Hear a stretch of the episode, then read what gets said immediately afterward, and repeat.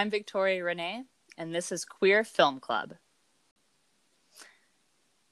Joining me today is my good friend, my favorite pansexual Jason, and horror flick connoisseur Tony. Tony, thank you so much for joining me today. You are very welcome. I've been excited about this for like weeks now, so I uh I'm ready. Yes, I have too. I personally don't know anyone who knows more about horror films than you do. It's it's called it's called childhood trauma. Um, oh no. um, a long long lasting childhood trauma. Oh well, I guess um, our listeners will benefit from your childhood trauma. So I, thank you. I wouldn't have it any other way. All right. Well, I also want to thank you for helping me expand my queer slasher movie knowledge. I didn't realize it was lacking up until a few weeks ago. So, thank you for that. You're you're you're welcome, but like sadly, the the horror community is also lacking on uh on uh queer basically everything. So, you know. Right. yeah, exactly. Well, today um, we're going to go back in time to the 1980s. And first, we're going to talk about The Nightmare on Elm Street, Part 2 Freddy's Revenge, which has been dubbed as the gayest horror flick of all time. It was written by David Chaskin and directed by Jack Sholder. I just watched this for the first time this week, and it is very gay indeed. When is the first time you saw this movie?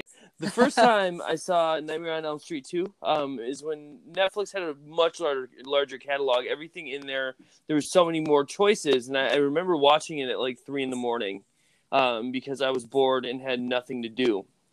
and the thing that really caught my eye on that was the fact that it wasn't directed by Wes Craven. So this is the fir- first, obviously, seeing how it's the second um, Nightmare on Elm Street that has nothing to do with Wes Craven, who originally came up with the idea. Right. Now, did he direct all of the other sequels? I, I can't remember. He might not have came back until um, the final Friday. Um, he might not have. he might not have actually came back until um, uh, a New Nightmare, um, which was directed by him. He's in the film. I, I'm not sure if he touched on any of the other movies at all. Okay, sure. So when you uh, first watched it, like, w- was it?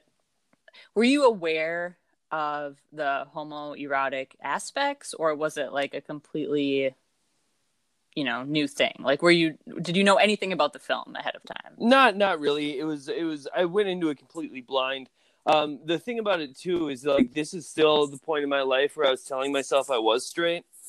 So like Mhm. it was like I, I really didn't pay attention, and then a- actually after I saw it for the second time, I was like, "Oh my god, this is a a big old metaphor for coming out in the world, coming out to people."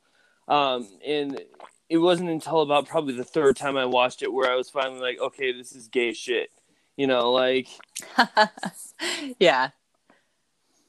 Well, I'm so upon watching it this last week, I distinctly remembered the school bus scene, Right. like both at the beginning and the end. So I definitely saw it before. I'm guessing probably like in junior high, uh, you know, maybe like 12, 13 years old. My friends and I would always rent horror films. Um, but I definitely didn't remember it. And even if I did, I'm sure the uh, the gay subtext, the gay themes would have been something that went over my head. Junior high, I still thought I was straight. right. Also, so you know, up, upon watching it as an adult, oh, it is. It's fucking Right. gay. I mean, Well, you you watch the scene with him dancing in his room, which Yes. which which does not need to be a part of that movie whatsoever, and it just it just screams gay, it just screams it. right like that that was such a weird scene i thought well in so many ways but he's the main character jesse is about to leave presumably to go to his girlfriend's place. And then his dad, who's like the most annoying character in the movie, Yeah. tells him he has to like unpack first and clean his room. So he starts doing that and yeah, it just it like it wasn't necessary at all to have that little dance scene, but when he starts like bumping his butt up against the drawer, Right, right, right. it was i mean it was a laugh out loud moment for me because it was so ridiculous but it was also so clearly clearly well, gay well, the writer of the movie is extremely gay. Like uh, he he's a gay man. When interviewed about it, that's what he said. He he was like, you know, I wanted the gayness to be subtext, but it was definitely in there. Yeah. You know, and just a little fact checking that I'm doing on myself right now. Um, Wes Craven did direct quite a few of the Nightmare on Elm Street movies, but he did not direct a second. yeah and the second one um what i read they kind of rushed to release it. Like it was released only a year or less than a year after the, after the original. Well, the thing is too is you got to think of how much of a cash cow Freddy Krueger is because if you look at it, every every every slasher before that, and I wouldn't even necessarily call them slasher movies. Every slasher before that was you know Jason Voorhees and Freddy or not Freddy Krueger and Michael Myers, who were the big, tall, quiet, silent guys who couldn't die, and this guy was more cerebral. He he went into your dreams. Mhm. He you know he he he wasn't a guy you necessarily fight on your home turf. So he he was such a, a cash grab because you know he he was so different than what was out at the time. Right. Right. Which something that's something that I hadn't thought about before. Like obviously everyone knows, you know, Nightmare on Elm Street franchise, super popular, Freddy, blah blah blah, but it was different than the other slasher films of the time. And also in the original one there was that I mean, wasn't there kind of like that mystery aspect? Right. Yeah. Like like it was revealed that he he was a real person that the parents in the neighborhood they took it upon themselves to murder him because he was a child killer. Right. Um. And it, I mean, even the, the the thing, even going with the child killer, is it is heavily implied too that he's a pedophile. Like it's it's never Right. it's never said until the remake that he was, but it's heavily implied that's part of the reason why they killed him as well. Um. Sure. Just a side note, um, I was right in the first place. Um, I double checked Wes Craven's IMDb, and it is only it is only the first one and um, a new nightmare. Google lied to me, so Of course, Google. I know, but I was right. So ha! So, what do you think is the queerest thing about this movie? Whether it's like a scene or a theme or an image. I would I would I would definitely just put it as the theme of you know a gay man coming of age and having that person inside of them that they wanted to get out but they just didn't really know how um i would say that's Right. probably the queerest thing about it for me is the fact that he's he's trying to release what's inside of him that he cannot release because he has social pressures and stuff like that and i get i get there's a difference between freddy krueger and being gay but it's heavily implied that he also is gay. So, I mean, that would probably be my my feeling towards it. I think that part is really where the subtext Yeah. comes in because um, a lot of the other imagery, it's, I mean, even Mark Patton said it's not subtext. It's it's Yeah. obvious. Um, you know, he goes to a gay S and M Right. club. His coach or gym teacher or whatever gets um tied up and spanked. Oh, in right, right, yeah, yeah, yeah. towels. I mean, it's like It's it's been a while since I've seen it, but now you're now I'm like, yeah, you're right. yeah. I mean, the first the first time we see Jesse, he is in his underwear and he's Right. And then you know maybe five minutes in he gets pantsed at uh, baseball practice or whatever and you see his bare ass and he gets wrestled to the ground with by his friend Right. i mean it's, yeah. not so um, they're like they're, they're like we're gonna make this movie even too gay for the 80s like right I, I've actually heard to heard of it referred to the Top Gun of horror. Um, yeah, Oh. because Top Gun also has a lot of themes like that in it.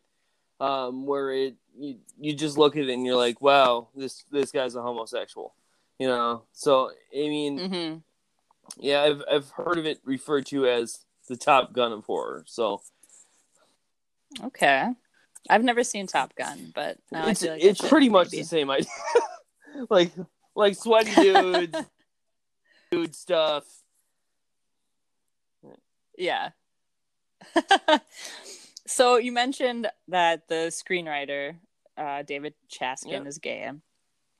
And as you know, for years, he denied that the film was supposed to be queer. He denied that there was this subtext or that it was Right. intentional. In fact, from my understanding, he even went so far as to blame Mark Patton, the actor, for uh I don't know, for for Yeah. making it gay because he was because he was closeted.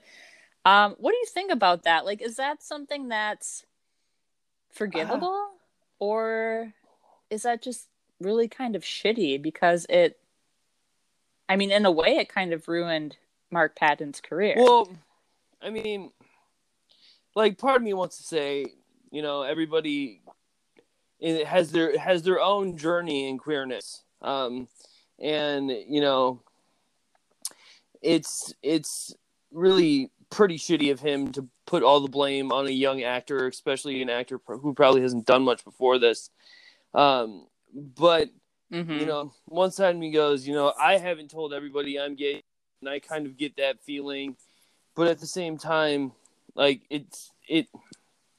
I'm I'm not sure how I directly feel about that. Yeah. Yeah, I'm not sure either. I think you're right that like everyone's journey is different.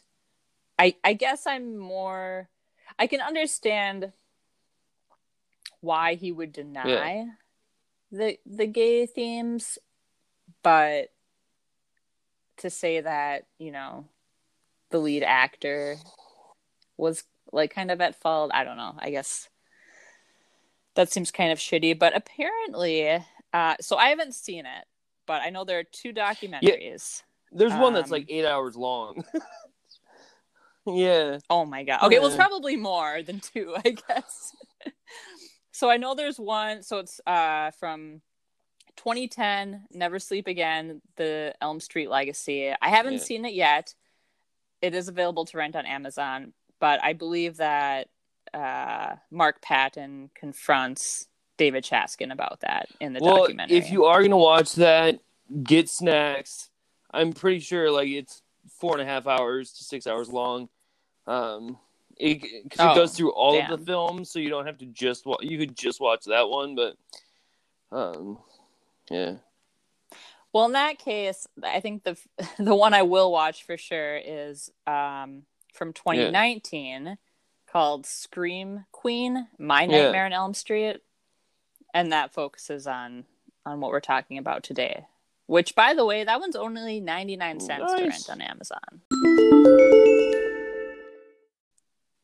The next queer camp cult classic we're going to talk about is Sleepaway Camp. Sleepaway Camp is a 1983 slasher written and directed by Robert Hiltzik. Typical of its genre, it takes place at a summer camp with an unknown killer on the loose. It's most famous for the shocking twist at the end. We find out that the quiet and mild mannered lead girl is actually a boy, and also the killer. Holy shit, Tony. I liked this movie way more than I thought I would. it is it is definitely one of those films where you watch it and like it, it's always weirded me out because there's like multiple scenes in it that give me like really hardcore Jaws vibes. Like at the at the at the beginning of the movie when when they're when they're on the schooner and like talking, I'm like a shark's gonna pop up. I know it, and like, and then Yes. out, when they're out when they're out, I'm like, oh, there's gonna be a shark. And I'm like, no, none of this makes sense. but like, it. I mean, I love the movie. It's one of those movies where I've shown it to other people and they have completely not liked it.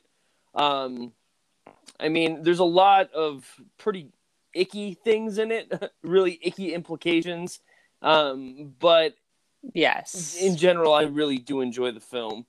The people that you have shown it to who didn't like it, do you know why? Like, was there anything in, in particular that? Well, I think I think really way? what throws people off at the end is the fact that you know it's implied that that's like however old Angela is supposed to be, that's uh, underage penis, and I think that really freaks people out. Um, I, I think I think Yeah. uh, them basically saying, "Hey, look at this child's naked body." Um, kind of freaks people out, even though the guy was in his twenties when he he you know filmed the part the the just the idea that it could be a child does kind of you know throw people off Oh yeah, definitely. That's fucked up.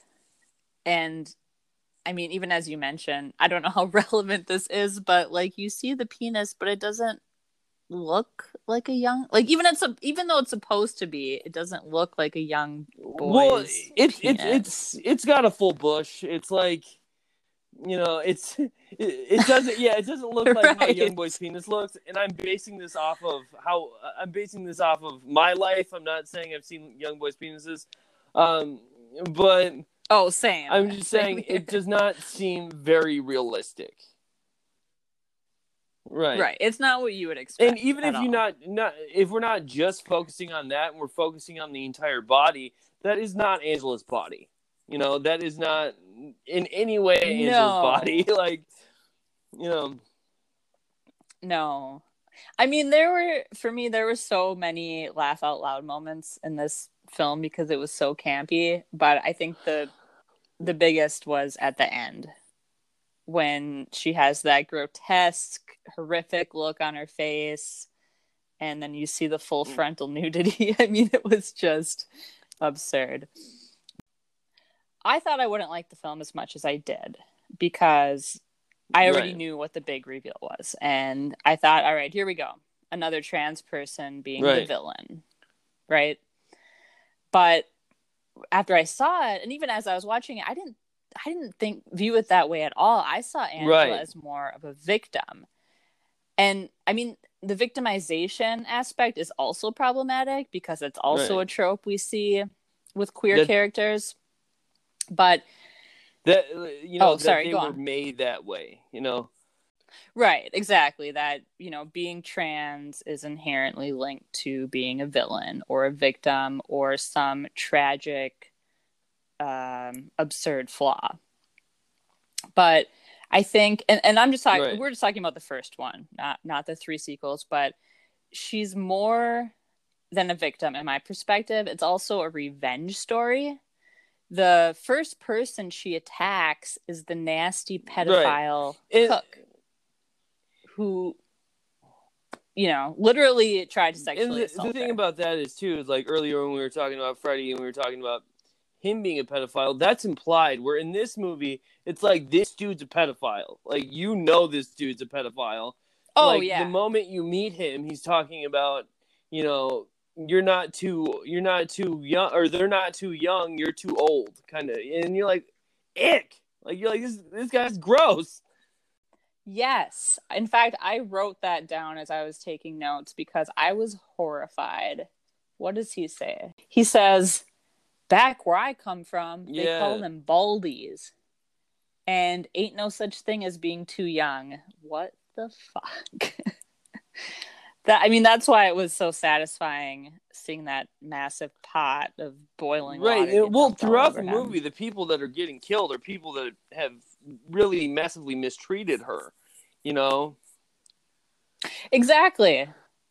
Exactly. All of these kids were Yeah. fucking bullies. Even one of the counselors, I forget her name, Yeah. uh, Meg, I think. I know in the beginning, I think it was established that she was one of the camp counselors, but I didn't. I don't know. I missed that part, and then later on, I was like, "Wait, she's she's a counselor, and she was that shitty to Angela. Like, fuck her, fuck all these people. right. Good for Angela, you know." And Angela, I mean, she was also a victim Right. due to exactly. the trauma of her past, which again is you know problematic. But you know, I mean, it still like perpetuates this this idea that trans folks are freaks and you know they can't be trusted and all of that. But I I just I found I Right. found myself rooting for her honestly. What was your first experience with Sleepaway Camp? Um, I think the first time I saw it was in the same situation as I saw, you know, a lot of the horror movies I saw, which was, you know, getting on Netflix at three in the morning when I was like 14, trying to figure out as many horror movies I could watch as possible. um, so I, it was just like every night I'd watch like two or three movies until like seven or eight in the morning. And that was just one of those movies that I stumbled upon. so when you first saw it, uh, you were unaware of the big reveal at the end. Yeah, which was awesome. I heard, I heard at the time I heard things about it, but most of the horror movies that I I watched into them extremely blind. Um, I've been watching Friday the Thirteenth movies now since I've been way too young than I probably should have. You know, 11, 10 or eleven years old. So I, I was just trying to find as much as I could possibly watch. What do you think the purpose of making Angela's dad gay was? Um, I honestly think it was just there to make more sense of it because it probably within the '80s even still, um, they they still lived by the rules of of well, it's genetic, you know, Right. which would explain why Angela was so okay with being a woman, even though you know she really wasn't.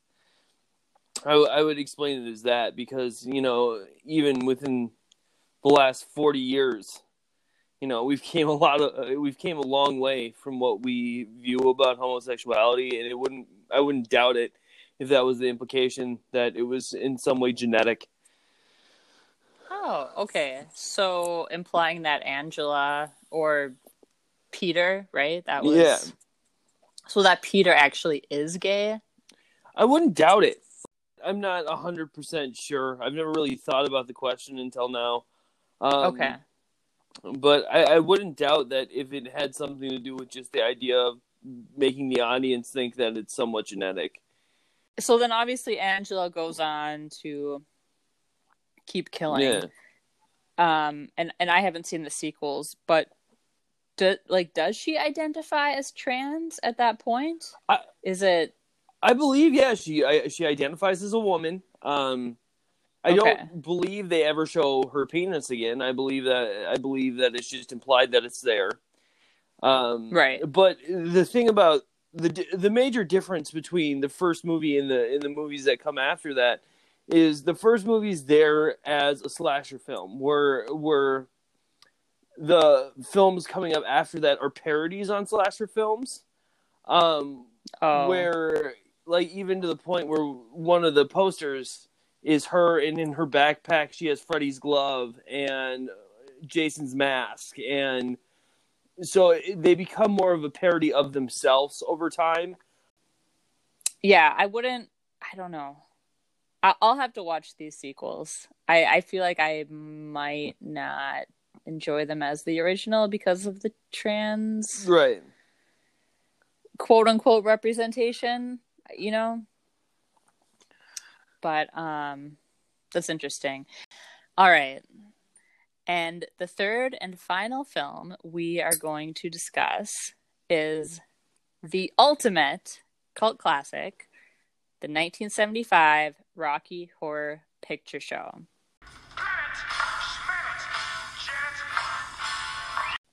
This is a film that needs no introduction. since we're both fans, and since this is a queer cult episode, it can't go without mention. Tony, I'm sure we've talked about this before in the past. Multiple multiple times. well, multiple times. But can you tell me again what your first experience was with Rocky Horror? Um I actually came into watching this movie a lot older than I would have liked. I probably the first time I saw it I was probably 14 or 15, which kind of makes me which kind of makes me sad, right? And sure. I think I think a lot of people joke around about you can really tell a lot about a person how by um where they know Tim Curry from. And so Mm. up until this point I know I, I knew Tim Curry from from um Home Alone 2. And oh, that's right. yeah, I knew him from being this posh butler, you know, that works at this crazy hotel. And then I, I come along Rocky Horror, and I'm like, holy shit, this dude is in drag. What the fuck is happening? You know, like, and I loved it, you know? oh God, I did too. I think. Well, I know the first time I saw it, I was twelve or thirteen. Yeah, I mean Rocky Horror. There's so much to say about this. One thing I wanted to mention is how like everyone loves Rocky Horror. Everyone. Like so as you know, I have the Rocky Horror lips tattooed on my arm. And every once in a while some stranger will notice them and comment.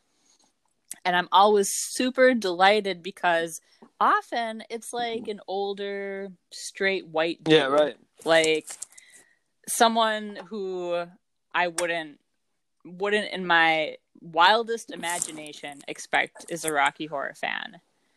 And they see my tattoo and they're like, "Oh, Rocky Horror!" And then they start telling me about their favorite songs and about how they used to go to the midnight showings. And I'm like, "Wow, okay, this straight old white dude fucking loves this movie. I mean, it's just, it's amazing. Have you been to midnight showings before? I have never gotten the chance, which makes me the only midnight showing I've ever gotten to of anything is It's a Wonderful Life. so Wait, that's a midnight. yeah, movie? they they do it around Christmas. Oh, in that- interesting. in okay. that in, at that theater in South Minneapolis. Oh, the Riverside. Yeah, they do they do um midnight showings of that in Riverside, and you don't get out until like three thirty in the morning because it's it's like a four hour movie. Oh my god.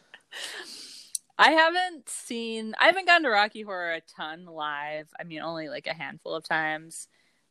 Like a year was it like a year ago? Yeah, I think it was like a year ago. Um one of my coworkers asked if I wanted to go to a midnight showing and I really did, but because I am old now, I declined. midnight midnight You're like, I go to bed at eight o'clock.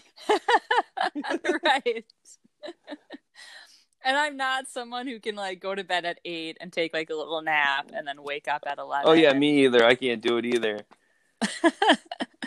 and put on my costume and go down to the go down to the theater.